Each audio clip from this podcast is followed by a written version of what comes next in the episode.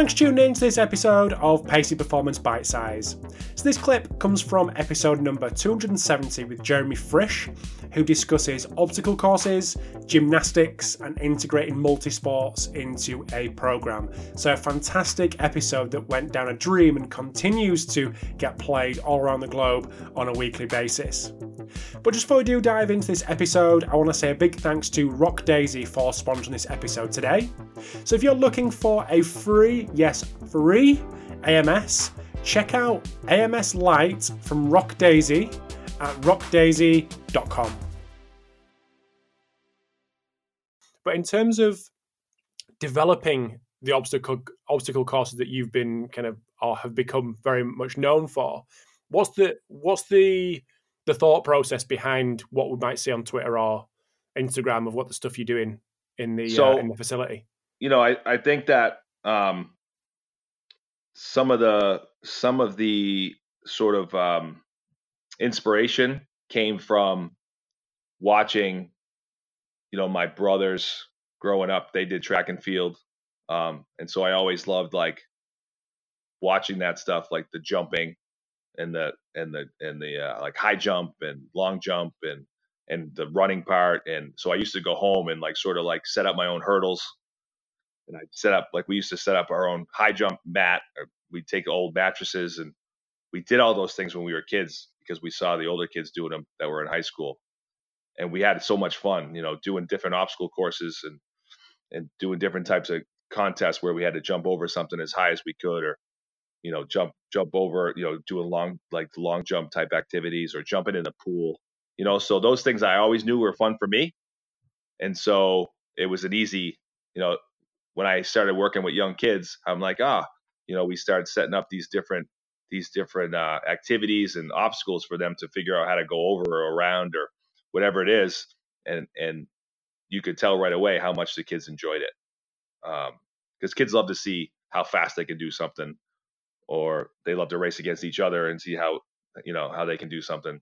So for me, it just sort of grew. And it was really simple at first. I mean, our obstacle courses that we did in the beginning were nothing but like some cones on the ground that they had to run around. Maybe they hopped in and out of like some hula hoops. You know, maybe they did a couple forward rolls on a mat. It was real simple stuff. And over the years, I've sort of expanded my equipment to be able to do more complex, you know, type of activities. So now we have a thing called the patch, which is like this sort of obstacle course sort of barrier type thing that comes in different heights, and you can take it apart and set it up in different ways. So we have that. I have some obviously tons of gymnastic mats. We have a crash pad where the kids can like sort of dive and roll. We have a trapezoid pad where the kids can like climb up and jump off or roll down. We got trampolines or mini trampolines. So I sort of just started looking around and looking at all the things that children love to do, and then just combined them in a million different ways in an obstacle course. So anything that we might see on Twitter as like a video, for example, is there like tick boxes that you go through when designing and putting these together? I.e., I want a single leg landing portion, that's kind of tick. Double leg landing portion, tick. Do you go through that process when you develop these, or is it a little bit more? So for me, I like to set things up where it's like, all right, I'm going to set this up, but I want to see how they go over this. You know, I'm going to set these pads up in this way, and I want to see how kids, you know, climb over or jump over this, and what are the different ways that kids do that. You know what I mean? And what you see is that kids of different heights and sizes and ages and abilities do things different ways. So there's not one way. It's for them. That's the way they figured out at that moment. You know what I mean? Not that won't change. They might see another kid do something and be like, oh, I'll try it that way.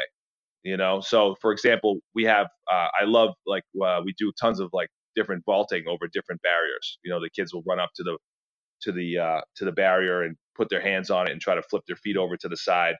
You know, we'll do different ways where we do it on one hand or we're using two hands. We'll do it where the kids have to hop their feet up onto the barrier, then down. They'll do it where they have to just fling their feet over to the side and totally clear the barrier. Different ways, you know what I mean?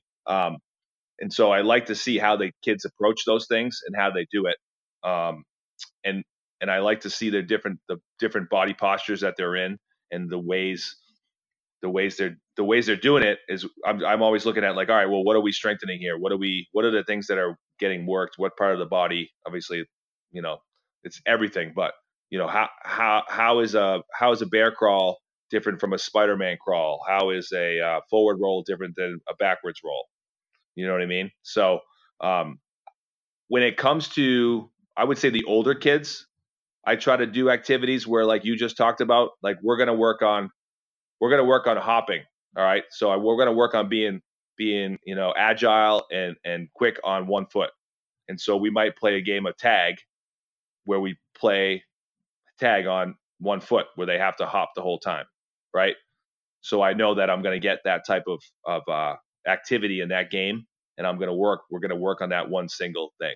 You know what I mean? So going back to the obstacle course, things I want to see during the course though, you know, level change, you know, when they have to duck under something, where they have to step over something, where they have to jump over something, where they have to climb up and maybe roll down, like really basic movements, where they have to run around things. So, you know, some type of like change of direction, agility, all those things can be sort of put into an obstacle course to work on those different skills.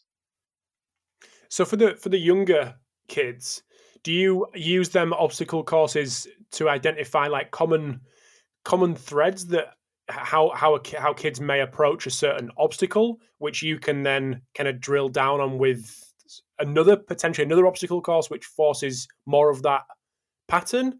Okay.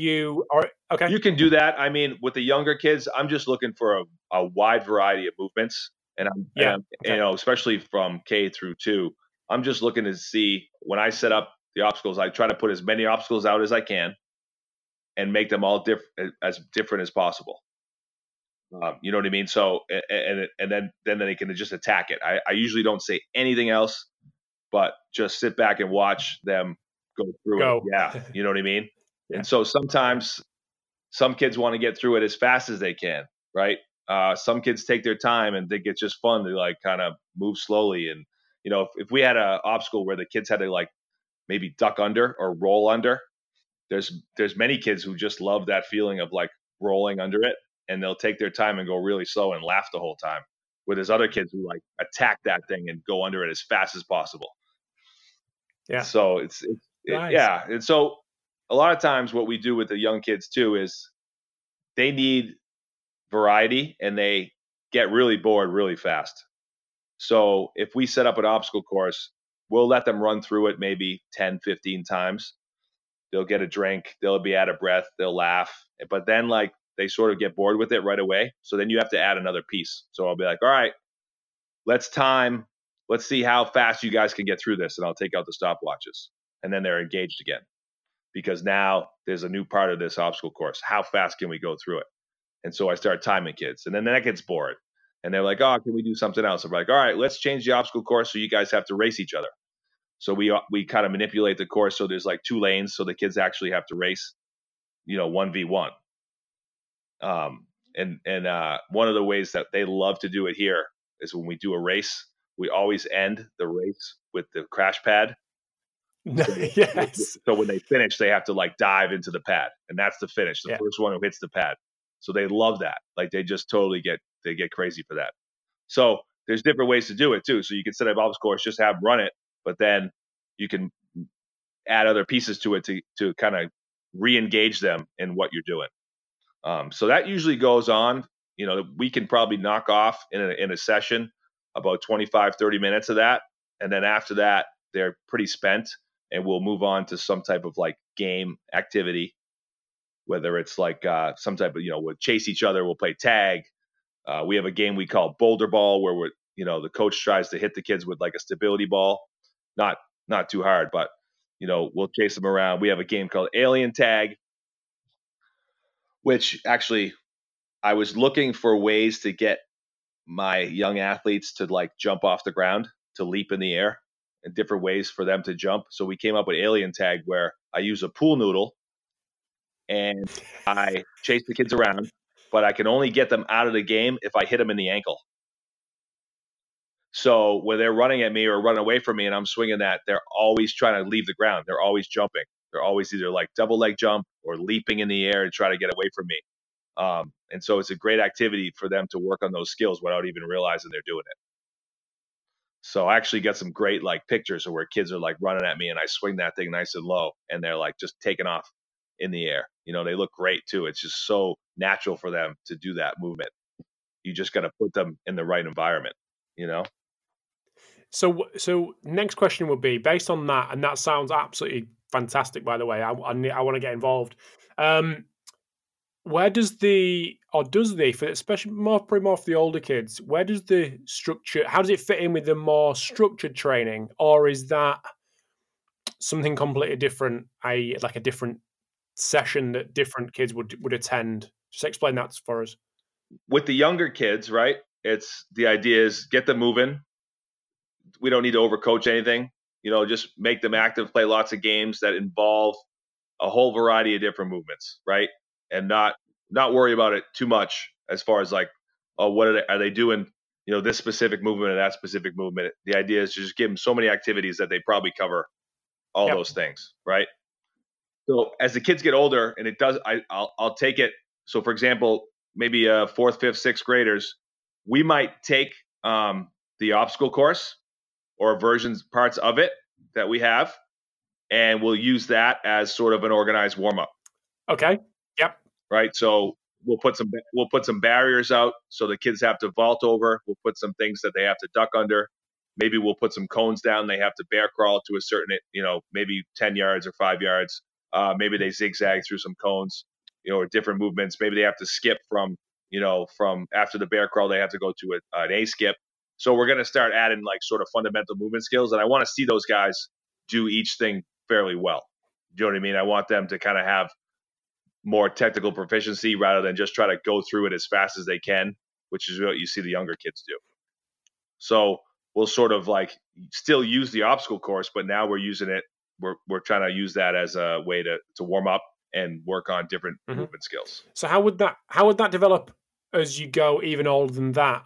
Do obstacle courses have a ceiling of age, or do they just keep developing and getting more complex and different themes? Well, I would say that, you know, if I had the space and facility and could set up more of a facility that was like, you know, parkour/Ninja Warrior, where you had some really difficult type movements or difficult type events or activities, I probably stopped doing the obstacle courses, you know, in the actual training session after 5th or 6th grade.